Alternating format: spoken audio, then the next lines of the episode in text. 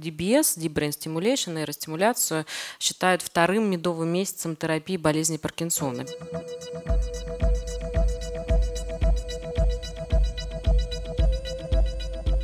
Всем привет! Это подкаст «Не пустой звук», в котором мы обсуждаем разные социальные проблемы и думаем, как жить. И этот выпуск будет посвящен болезни Паркинсона – мы поговорим о том, как проявляется заболевание, к какому специалисту надо обращаться, какие методы лечения и реабилитации сейчас существуют. А еще немного затронем книгу Джона Вайна, поговорим о болезни Паркинсона, руководство для пациентов и их близких. Но совсем чуть-чуть, потому что о ней мы сделаем отдельный подкаст. Итак, представляем наших экспертов. Екатерина Бриль, врач-невролог, научный редактор книги. Тимур Иванов, главный врач Центра реабилитации «Апрель» и физический терапевт в благотворительном фонде «Живи сейчас», а также Ирина Седокова, генеральный директор издательства «Олимп Бизнес». Модерирует дискуссию выпускающий редактор издания из серии книг «Как жить» Ирина Юрьева. Вот есть несколько как бы устоявшихся представлений о том, что болезнь Паркинсона – это прежде всего тремор. Вот. Только ли это ли он? Какие есть еще симптомы, и какие симптомы могут быть первыми? И к каким специалистам нужно в первую очередь обращаться, если есть такие подозрения? Болезнь Паркинсона – это заболевание второе после болезни Альцгеймера. Это одно из таких частых, скажем так, в неврологической практике заболеваний, которые сопровождается замедленностью движений, иногда симптомы видны не сразу, и иногда проходит полгода, даже больше, когда пациент замечает, что что-то стало не так. Но если говорить о первых симптомах болезни Паркинсона, то действительно иногда первым симптомом может служить тремор. Обычно это одностороннее начало дрожания. Это может быть замедленность движений, то есть скованность в одной руке, может быть, пуговицы стало трудно застегивать, почерк изменился у пациента, он стал ходить, пришаркивая ногой, да, то есть вот такие вот вроде бы незаметные, незаметные симптомы, они часто являются первыми и приводят к тому, что пациент обращается а, к врачу. И вот здесь а, тоже иногда нашим пациентам трудно поверить. Вот а, особенно опытные врачи, они иногда ставят диагноз, как только пациент заходит в кабинет. И пациенту трудно это поверить, что как же не провели там ряд исследований и так далее. Но на самом деле во всем мире диагноз болезни Паркинсона – это в основном клинический диагноз, который ставится на основании вот осмотра, просто неврологического осмотра.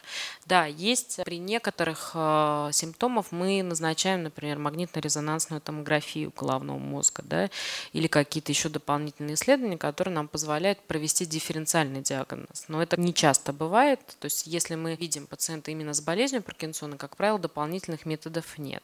Нам не нужны. Но, естественно, первый врач, э, который его видит, это невролог.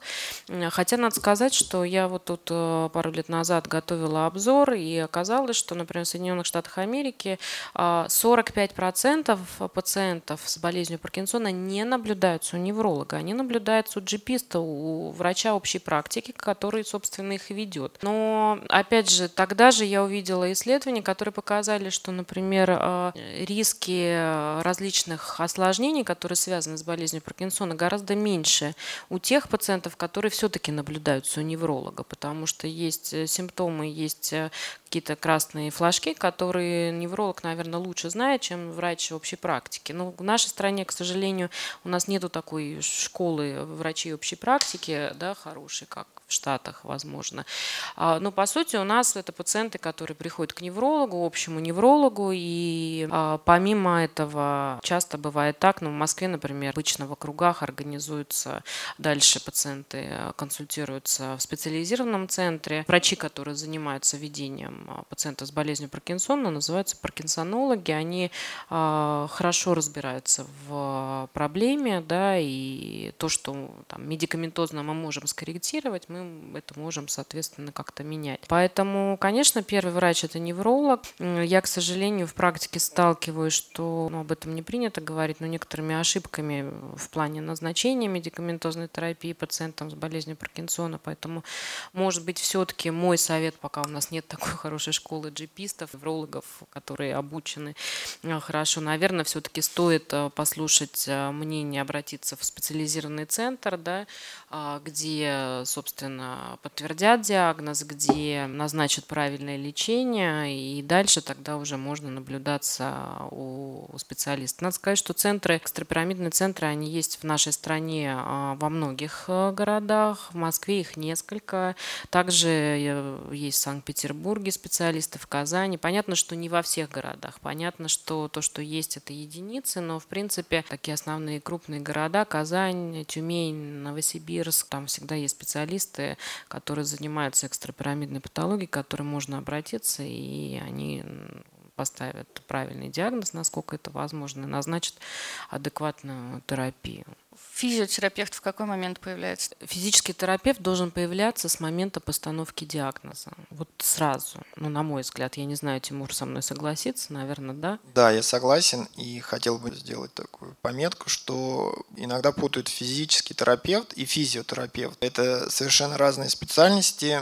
Специальности физический терапевт в нашей стране официально нету. Она есть э, в Европе, в Америке. Это специалист, который занимается физическими факторами и методами восстановления, лечения. Туда относят двигательная терапия, мануальные техники, весь комплекс э, иногда физических факторов тепло, холода, лечения, но это не врачебная специальность, но она отличается, например, от нашей классической э, представления лечебной физкультуры. Э, я по образованию врач-невролог, первичная, вторая специализация у меня врач лечебной физкультуры, поэтому физический терапевт – это условное название, потому что я занимаюсь двигательной терапией, физическими факторами восстановления – и я считаю, да, что специалист э, должен подключаться с самого начала, потому что в физической терапии есть также алгоритмы ведения сразу же в момент постановки диагноза. Я могу с самого начала уже оценить, на какой стадии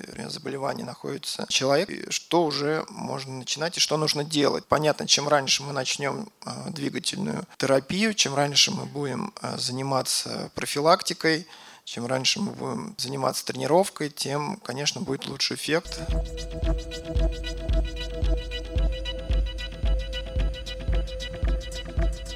Чем отличается, собственно, Паркинсон от паркинсонизма? Как это не перепутать? А, да, э, ну вообще паркинсонизм – это синдром, да, который может наблюдаться при болезни Паркинсона и при ряде других заболеваний. Есть такая группа заболеваний, как паркинсонизм плюс или атипичный паркинсонизм. Сюда входят такие заболевания, как мультисистемная атрофия, прогрессирующий надъядерный паралич, болезнь диффузных телец Леви и так далее, и так далее. Это можно перечислять э, довольно долго. И, собственно, Собственно, невролог, э, который разбирается, он может провести дифференциальную диагностику между этими заболеваниями. К сожалению, сегодня пациенты с атипичным паркинсонизмом хуже реагируют на препараты леводопы, на основную терапию болезни Паркинсона. И таких пациентов очень сложно вести, потому что а, чаще ты выступаешь как психотерапевт, а не как э, медикаментозно. Да? Ты не всегда можешь скорректировать симптомы. То есть вот здесь четко надо понимать, что есть болезнь Паркинсона, да, которая хорошо отвечает на терапию, терапию, при которой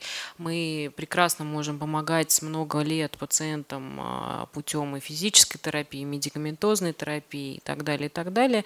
И есть атипичный паркинсонизм, есть различные заболевания, которые тоже могут приводить к замедленности движения, они реже встречаются, а, которые тоже часто мы должны дифференцировать. Это тоже входит в задачи невролога и паркинсонолога. Иногда в начале, в дебюте болезни болезни, они могут очень походить на... То есть мы иногда не можем провести дифференциальную диагностику между болезнью Паркинсона, например, и мультисистемной атрофией. Только в течение двух лет, например, наблюдения мы начинаем видеть новые симптомы, которые присоединяются, и тогда мы можем уже а, поставить диагноз. Поэтому иногда приходится наблюдать пациента дольше, чтобы поставить, скажем так, правильный, более правильный диагноз. Есть еще вот распространенный вопрос, связанный с тем, генетическое ли это заболевание и можно ли его как-то предотвратить? А, предотвратить, к сожалению, пока нельзя. По сути, методов профилактики не существует. Насчет э, наследственности. Действительно, около 10% случаев, когда болезнь Паркинсона может передаваться по наследству от родителей и к детям. Но это небольшой, крайне редко, небольшой процент. В целом считается, что болезнь Паркинсона мультифакториальное заболевание. То есть значит, много факторов, которые приводят к развитию этой болезни. То есть это носительство каких-то мутаций, да, и причем их сегодня много, достаточно открыто, но, опять же, не всегда носительство приводит к, запускает болезнь. То есть э, это какие-то внешние факторы, факторы среды. Ученые сегодня бьют. Сложность как раз поиска лечения адекватного в том, что это мультифакториальное заболевание. То есть нет одного конкретного фактора, на который бы мы направили да, нашу терапию, а их достаточно много много, и поэтому во всех этих направлениях сегодня идет некий научный поиск методов лечения.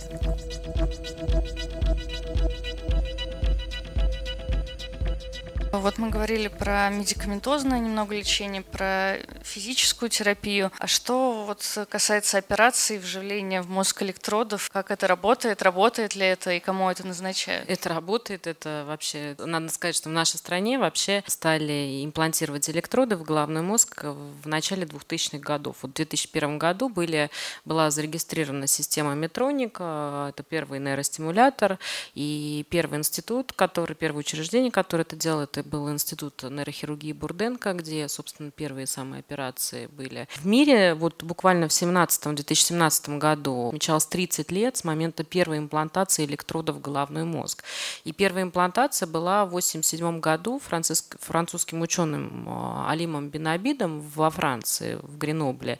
А, он, кстати, нейрохирург и физик. И вот они имплантировали а, первые электроды в подкорковые структуры. Это был таламус. И увидели, увидели пациента торможения тремора и сообщили об этих результатах на научном Конгрессе, и после чего вот фактически считается сейчас, что началась с того, с 1987 года эра такой нейростимуляции при болезни Паркинсона. Потом были имплантированы электроды в другие подкорковые структуры, а потом были проведены крупные исследования научные, которые доказали, что этот метод эффективен. Но у нас в стране как появилась возможность имплантировать электроды, и вот мой научный руководитель Владимир Алексеевич Шабалов, который первый вообще э, это делал, я помню, когда я первый раз увидела его на конгрессе неврологическом, он как раз показывал результаты а, нейростимуляции. И для нас, конечно, это производило неизгладимое впечатление, когда пациент, который а, крайне тяжело ходил, у которого было дрожание при включении стимулятора, тут же все это проходило. А, но надо сказать, что потом а, была серия там, в средствах массовой информации передач, стали рассказывать об этом методе как о чем-то уникальном. И говорили о том, что теперь только ленивый не, не излечивается от болезни Паркинсона. И нам приходилось очень много э, объяснять пациентам, что для, для любого нейрохирургического вмешательства есть четкие показания и против противопоказания. И также в отношении вживления электродов, да, имплантации электродов, а, есть четкие показания и противопоказания. Поэтому, когда мы а, считаем, что пациенту показана операция, мы проводим очень большое исследование, мы оцениваем а, такие функции, как память, внимание, тестируем пациента по определенным там шкалам и так далее, и так далее. Работает, по сути, мультидисциплинарная команда вместе с пациентом для того, чтобы принять решение, что что метод показан, да, и то, что метод работает на определенной стадии болезни, однозначно, это, это прекрасный метод, но опять же говорю, что, к сожалению, было бы идеально, если бы он был бы показан всем. Вообще надо сказать, что вот DBS, Deep Brain Stimulation, нейростимуляцию считают вторым медовым месяцем терапии болезни Паркинсона. Первым считают, когда в конце 60-х годов открыли препараты леводопа, это произвело, опять же, вот такое же неизгладимое впечатление на врачей, когда стали назначать назначать. Изменилась же жизнь пациентов достаточно радикально, увеличилась продолжительность жизни. А, и вторым считается вот таким открытием, это вот как раз DBS, нейростимуляция, имплантация электродов, потому что она тоже позволила дать э, возможность пациентов еще жить э, достаточно хорошо, качественно, да, и а, не имея тех симптомов, которые есть. У нас вот проводится 146 имплантаций в год в стране, на страну, в то время как в Штатах 2,5-3 э, тысячи имплантаций. У нас это квотируется, у нас пациенты получают этот метод бесплатно, это входит в, в квоты по высоким технологиям. Сейчас, опять же, проведены были исследования, что DBS можно применять раньше, что не надо ждать, когда симптомы уже становятся очень тяжелыми. А, но мы в нашей стране, к сожалению, не можем использовать вот эти данные, потому что у нас очень много пациентов стоит в очереди на получение этого метода, потому что у нас недостаточно просто квот. Да? Ну вот сейчас идет там наверху обсуждение этого, что надо увеличивать количество операций, количество выделяемых квот. Ну, это вот такая работа, которая ведется уже много лет, и надеюсь, она как-то даст свои результаты.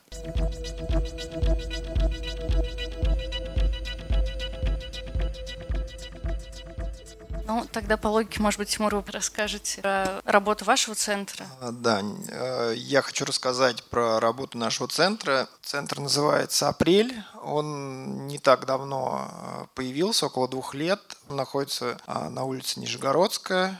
А, начну с того, что у нас, э, что я сейчас буду говорить про позитивные вещи, да, пациенты сталкиваются с оглашением диагноза, с лечением. Это все как правило, носит не всегда позитивный характер восприятия, то, можно сказать, я занимаюсь больше позитивными вещами, когда мы знакомимся с пациентами а, и рассказываем, а, показываем, что можно делать, как можно улучшить жизнь, как можно справиться с проблемами, которые возникают. Иногда это получается на первом занятии, иногда это не сразу получается, через какой-то нужно пройти цикл занятий. Это очень важно, а, так как э, современная реабилитация, она включает тоже не только подход э, каких-то упражнений, это модификация образа жизни, это включает, например, такие специалисты, как эрготерапевт, который не очень сильно развит в нашей стране, который помогает приспособиться, а, сделать свою жизнь более удобной, качественной. Если пациент не справляется с какими-то вещами, одно из проявлений двигательных нарушений проявляется в чем? Что мы не можем что-то сделать а, в обычной жизни то, что могли сделать раньше. И часто люди от этого, а, страдающие болезнью, начинают от этого отказываться, например, уходить, перестают вести активный образ жизни, потому что они стесняются, боятся, например, упасть. А, целая проблема, да, это падение. А при этом заболевание это очень часто бывает. Я на первом приеме всегда спрашиваю, были ли, например, падения или нет, потому что это очень важно а, для того, чтобы их э, с ними бороться или предотвратить. Хоть э, многие даже не задумывают, что с этим тоже можно бороться, с этим можно как-то работать. Ну и э, остальные проблемы, которые возникают, можно, занимаясь определенными не только упражнениями, но и, например, как я говорил, эрготерапия, различные приспособления, вплоть до того, что люди не знают, например, что есть там, если сложно застегивать пуговицы, есть, например, простое устройство, которое напоминает шпильку, э, застегивать там, очень быстро себе верхнюю одежду. Э, если пациенту до этого никто не говорил, то человек может отказаться от одевания любимой одежды. В нашем центре есть такое направление – танцевальная терапия а, групповые, которая тоже улучшает э, движение, где групповые занятия проходят.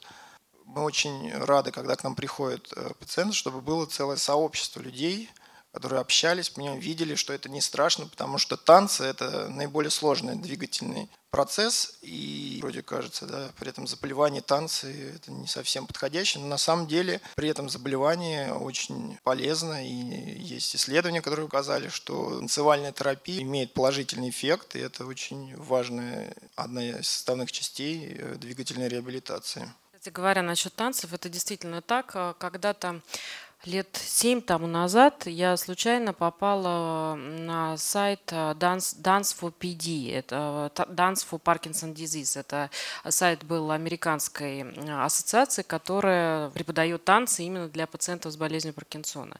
Для меня это тогда было намного, ну, настолько удивительно, и я стала смотреть литературу, оказалось, что действительно танцы имеют очень такую большую доказательную базу. И тогда мы сделали первый данс фактически класс, у нас были наши пациенты первые, которые танцевали. Это было удивительно, потому что, э, например, у пациентов с застываниями э, иногда бывает, вообще у пациентов с болезнью Паркинсона бывают такие периоды включения-выключения, когда пациенты чувствуют себя хорошо и когда пациенты чувствуют себя плохо. И вот во время танцевальных выступлений э, на наших школах пациенты, у которых там было выключение, по сути, они, когда начинали танцевать, они начинали двигаться свободно и хорошо. Это так называемая парадоксальная кинезия, но это было настолько удивительно. И действительно, я рада, что сегодня все больше и больше данс-классов э, открывается, но а, мне хочется, чтобы э, это все-таки этого было еще больше Вообще это такой очень хороший метод реабилитации. А недавно вот э, тоже еще один из методов – музыкальная терапия. То есть вот у нас в нашем центре в МБЦ Бурназяна мы давно, и у вас, по-моему, тоже, да, да есть, тоже есть э, музыкальный терапевт, а, тоже стали применять музыкальную терапию. Это тоже метод такой, а, показано сегодня, что при болезни Паркинсона тоже развиваются речевые расстройства, нарушение глотания, нарушение речи и так далее. И а, музыкальная терапия является тоже таким методом реабилитации. Я вообще очень люблю все вот такие методы реабилитации, потому что мне кажется, что они приносят еще дополнительно какие-то положительные эмоции. Но самое интересное, что действительно вот насчет данс-терапии, она доказана эффективна для пациентов а, с болезнью Паркинсона. Мало того, сейчас очень много там идет исследований по различным тайчи и так далее, и так далее, да, то есть э, все больше их появляется. Поэтому это, да, действительно такой очень интересный метод э, дополнительной реабилитации пациентов. Хотел добавить, что музыкальная терапия – это как один из составляющих действительно сейчас основных методов поддерживающей терапии. И в Америке проводилось исследование групп пациентов с болезнью Паркинсона, и сопоставимость была с лекарственной терапией. То есть я хочу, чтобы вы обратили внимание, что это не, не просто как какая-то терапия, которая улучшает да, настроение, но это действительно эффективное средство – и мало того, это может быть использовано не только как э, при занятиях, а, например, в домашних условиях повседневной жизни. Екатерина и Тимур сказали очень важные вещи, которые я считаю нужным подчеркнуть. Мы ведь говорим о Москве.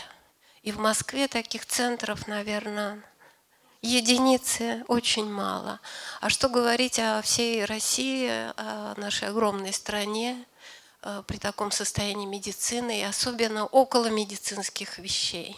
И здесь, конечно, нужна благотворительность. Здесь нужны инициативные люди, которые могут э, перенять вот этот опыт, танцы. Я не думаю, что это нужно обязательно медицинское образование для этого. Музыка. Неужели для этого нужно какое-то специальное медицинское образование?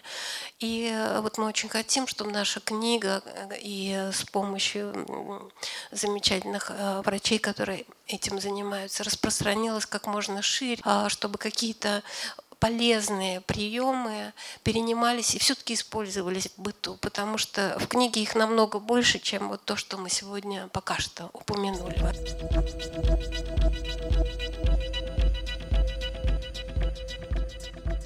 Поговорили о нескольких аспектах, там медикаментозные, физический терапевт, операции, а вот психологический аспект, как при болезни Паркинсона нужно или не нужно, там, или рекомендовано подключать там, психотерапевта, психолога, как угодно, вот эти все аспекты. Я думаю, что, к сожалению, у нас восприятие психолога мне очень позитивное часто бывает и объективное. Наверное, как при любом сложном заболевании, это должны быть специалисты, которые знают, как работать при этой болезни, потому что есть свои особенности. При болезни Паркинсона мы в центре, например, используем, есть такая специализация, как нейропсихолог – который проводит свое тестирование, отличное от э, обычного психолога, он может понять, какие сферы нужно тренировать. Да? Нарушение внимания, нарушение памяти, нарушение концентрации, которые могут приводить к общему ухудшению самочувствия и над чем можно работать. То есть это не просто а, например, да, даже депрессия, которая а, может сопровождать это заболевание, а нужно выявить причины, которые к ней привели. Да, если это молодой возраст и на ранней стадии, то, я думаю, конечно, поддержка психотерапевта а, важна. Иногда бывает э, нужна поддержка не только психолога, но и психотерапевта в зависимости от проявлений, так как это связано с изменением психики. У нас в центре есть э, психолог, который работает э, с такими пациентами. Я считаю, что комплексный подход, конечно, должны включать. Иногда это может быть даже и психиатр. Вообще депрессия, надо сказать, что бывает и до дебюта болезни Паркинсона, то есть до начала клинической картины уже такой двигательной, да. А есть при болезни Паркинсона сегодня много внимания уделяется немоторным симптомам, которые могут опережать появление как раз вот этих двигательных симптомов. И депрессия может быть одним из симптомов, который проявляется и до да, и уже на фоне и двигательных симптомов. Иногда хватает медикаментозной коррекции, то есть э, вот та противопаркинсоническая терапия, которая повышает уровень дофамина да, в головном мозге, она позволяет уменьшить и выраженность депрессии. Но иногда бывает так, что мы не можем скорректировать это, и приходится добавлять и антидепрессанты, помимо какой-то психотерапевтической поддержки. Да? Если у пациента возникает галлюцинация, они тоже, это тоже симптомы, которые могут возникать, психотические расстройства на поздних стадиях болезни, то тогда мы тоже здесь, опять же, необходимая коррекция противопаркинсонической терапии. Чем важна мультидисциплинарная команда? Вот у нас тоже в центре работает и психиатр, и нейропсихолог, и невролог, потому что э, часто галлюциноз, например, может быть спровоцирован а, неправильной, неадекватной медикаментозной терапией. Тогда врач врач-невролог должен ее корректировать, да, и дальше уже решать, а, назначать ли корректоры, да, потому, или не назначать. Поэтому здесь тоже есть определенные сложности. У меня вопрос касательно медикаментозной терапии. У нас в стране по квоте ты можешь получить только дженерик, то есть только лекарства российского производства.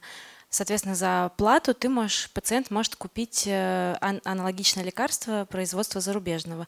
Вы считаете, что российского производства терапии, она аналогична зарубежному, или если есть финансовая возможность, лучше купить зарубежного производства лекарства? Мое отношение к этому сложное, потому что у меня есть пациенты, которые при переходе на дженерики чувствуют себя абсолютно так же, не, не, ну, как бы не чувствуют изменений, и тогда я понимаю, что, в общем, препарат у них работает. И бывает ситуация, когда при переходе на дженерик пациент чувствует себя хуже. И тогда мы просто принимаем решение, если это возможно, чтобы пациент покупал препарат. Да?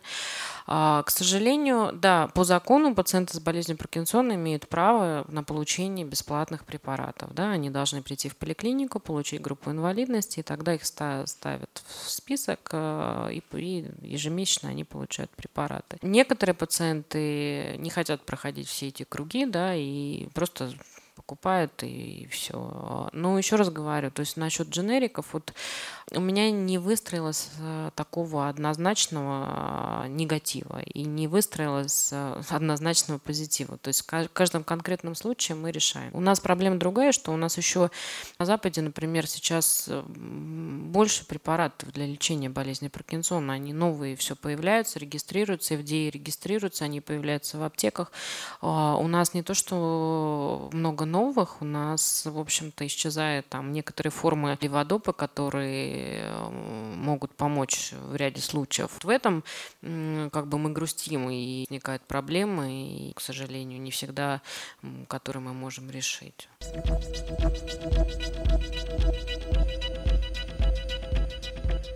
Я волонтер в поисковом отряде Лиза Алерт, и э, у нас очень много потеряшек с болезнью Паркинсона. Вот у меня вопрос. Ну, у людей с деменцией есть такие моменты, когда они там не помнят сейчас, помнят прошлое, и они идут там к прошлому месту жительства. Есть ли какие-то вот такие ключевые штрихи у болезни Паркинсона? Как они себя ведут, вот когда они потеряются? А если э, они препод... ну, принимать медикаменты, через какое время критично, что они без медикаментов. Вот какие-то есть такие вот моменты, которые нужно учитывать при вот поиске таких людей. При болезни Паркинсона деменция, когнитивное нарушение развивается не у всех пациентов, да? А, но при длительном течении болезни, там, через 10-15 лет, у 85 пациентов, э, ну, процентов пациентов деменция все-таки развивается. Она носит другой характер, не такой, как у пациентов с болезнью Альцгеймера, когда а, память э, на текущие события страдает, и они возвращаются больше, да, помнят то, что было там 15-20 лет назад. А у пациентов с болезнью Паркинсона возникают трудности в организации, там, в планировании. А у них возникают психозы, которые приводят к тому, что пациент спутывается, он может уйти, если его не контролируют родственники и так далее. А что касается терапии, то здесь у всех пациентов по-разному, но в принципе а, при длительном течении болезни, если пациент не принял там, через 3-4 часа следующую дозу противопаркинсонического препарата, то у него наступает выключение, то есть он становится скованный, он плохо ходит, он а, там возникает дрожание, поэтому в принципе 4-5 часов э, без приема препарата, да, то есть достаточно для того, чтобы пациент был замедлен, скованный.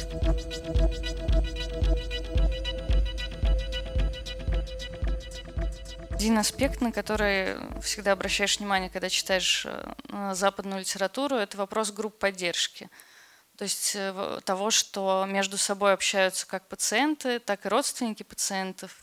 Вот. И это в том числе способствует распространению информации, уменьшает изоляцию. И вот там танцевали группы, про которые Тимур говорил, это же тоже помимо ну, того, что это реабилитация и лечение, это же еще и Э, очень мощный дает психологический эффект, потому что э, когда читаешь наши ну, какие-то небольшие группы в социальных сетях, такое ощущение, что люди находятся в какой-то жуткой изоляции, ну, то есть сталкиваются с этим и ну, не знают, с кем об этом поговорить. То есть даже не, ну, не только про лечение, но и про то, как, собственно, с этим жить.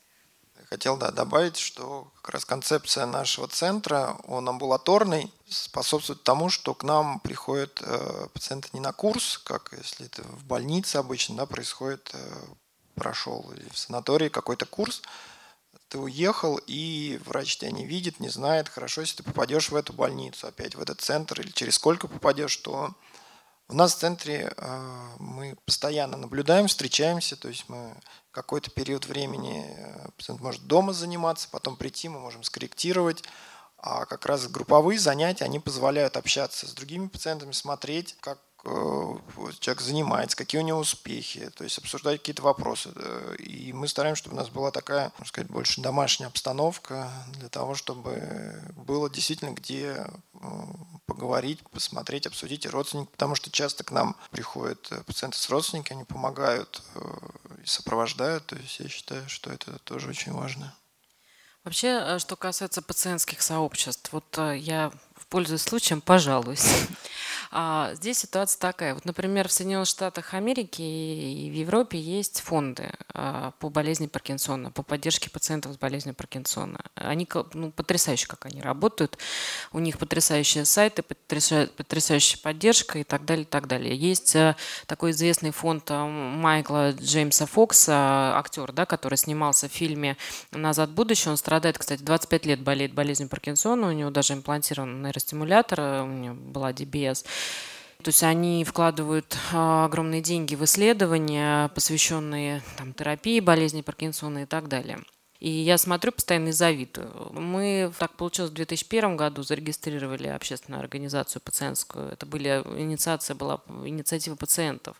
А, но мы проводили школы в рамках э, работы да, на, у нас на базе нашего учреждения. Потом в 2010 году научный институт неврологии они зарегистрировали общественную пациентскую организацию. Называется она «Общество помощи пациентам с расстройствами движений». Там включается и болезнь Паркинсона, и Харей Гензингтона и так далее. По болезни болезни Паркинсона у нас ситуация такая, что, по сути, организацией занимаемся мы. Мы проводим, то есть врачи, да, то есть вообще должна э, ситуация идти по-другому. То есть должны пациенты организовывать эту работу или родственники, да, и привлекать нас, нас экспертов, специалистов, которые ну, готовы там что-то рассказывать, помогать и так далее. И у нас получается, из-за этого у нас получается, что вот эта вот организация работает, ну да, мы проводим школы, там, мы отмечаем Всемирный день борьбы с болезнью Паркинсона, там стараемся привлечь внимание какое-то, да, у нас есть пациенты, которые регулярно посещают наши школы, мы приглашаем там и врачей, и пациентов э, на какие-то темы выступаем, которые нам кажутся актуальными, да, иногда спрашиваем у пациентов, о чем вы хотели бы послушать. Но по сути эта работа должна строиться по-другому, это должны быть э, сообщества пациентское, сообщество родственников, которые активно э, как-то что-то делают и привлекают нас. А у нас получается, что не всегда есть достаточно времени, чтобы этим заниматься в том объеме, в котором нам бы хотелось. Вот в этом плане, конечно, грустно. Я не знаю, я все время пытаюсь всех пациентов как-то стараться, особенно когда я вижу молодых, там, я говорю, давайте, давайте, ну давайте. Ну как-то вот почему-то э, не, не всегда это нам удается.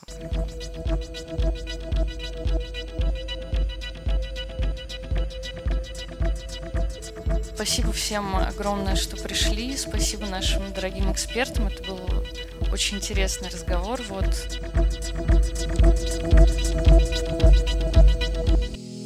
Этот подкаст создан с использованием средств гранта президента Российской Федерации на развитие гражданского общества, предоставленного Фондом президентских грантов.